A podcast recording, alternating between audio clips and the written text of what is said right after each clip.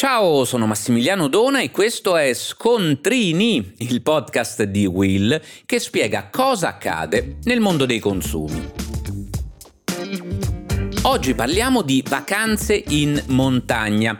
Eh già, perché in questa estate 2022 estremamente calda dal punto di vista climatico, non sorprende che, secondo Federalberghi, quasi il 12% degli italiani scelgano per le ferie di agosto proprio le località di montagna. In questo caso, dal punto di vista dei consumatori, per una vacanza senza sorpresa è fondamentale il momento della prenotazione. Questo perché nelle località di montagna, ancor più della classica vacanza al mare, spesso sono proprio i servizi aggiuntivi a fare la differenza, dalla possibilità di fare escursioni al noleggio delle biciclette, ma anche la presenza dell'animazione, del mini club, il tipo di ristorazione e gli eventuali servizi extra. Sono tutte voci che possono condizionare la piacevolezza del soggiorno e anche far lievitare inaspettatamente i costi previsti. Meglio quindi informarsi all'atto della sottoscrizione del contratto turistico. Attenzione poi ad alcune caratteristiche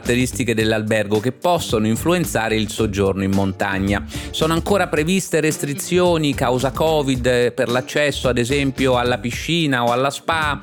Quali sono gli orari di apertura del mini club, fiore all'occhiello di alcune strutture alberghiere? E proprio per questo è bene richiedere tutte queste informazioni per iscritto, così da farsi valere in caso di inattese difformità. E poi dove si trova l'hotel? In montagna le distanze hanno un loro peso. Quanta strada dovremo fare per raggiungere le località più attrattive della zona? L'hotel è servito dai trasporti locali? Sono tutti dettagli che è meglio chiarire prima della prenotazione per non avere poi sorprese sul posto. Stesso discorso va fatto sull'attrezzatura.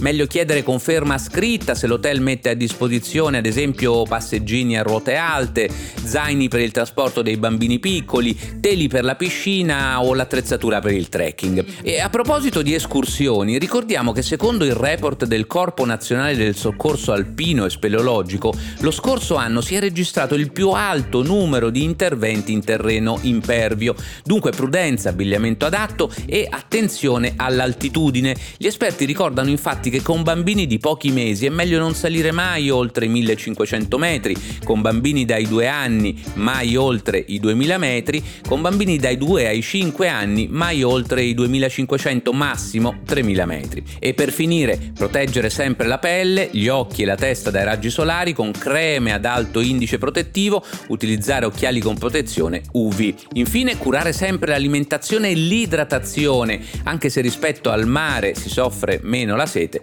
dobbiamo ricordare di bere il giusto. E voi lo sapevate?